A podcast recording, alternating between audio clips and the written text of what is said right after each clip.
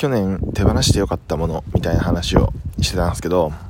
ちょっとおまけでこの23年で手放してよかったものもちょっとついでに話そうかなと思います。この23年って考えると手放してよかったものナンバーワンはあ、まあ、今年のは除いてなんですけどあれですね。えっ、ー、と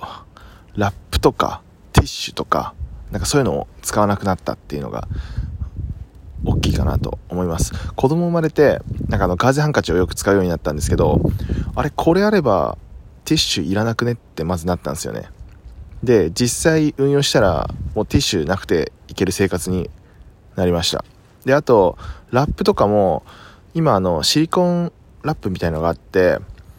使い回しできるやつ。あとめんどくせえ時は皿乗っけたりするんでもうその解放された感じがもう最高に気分いいっすね。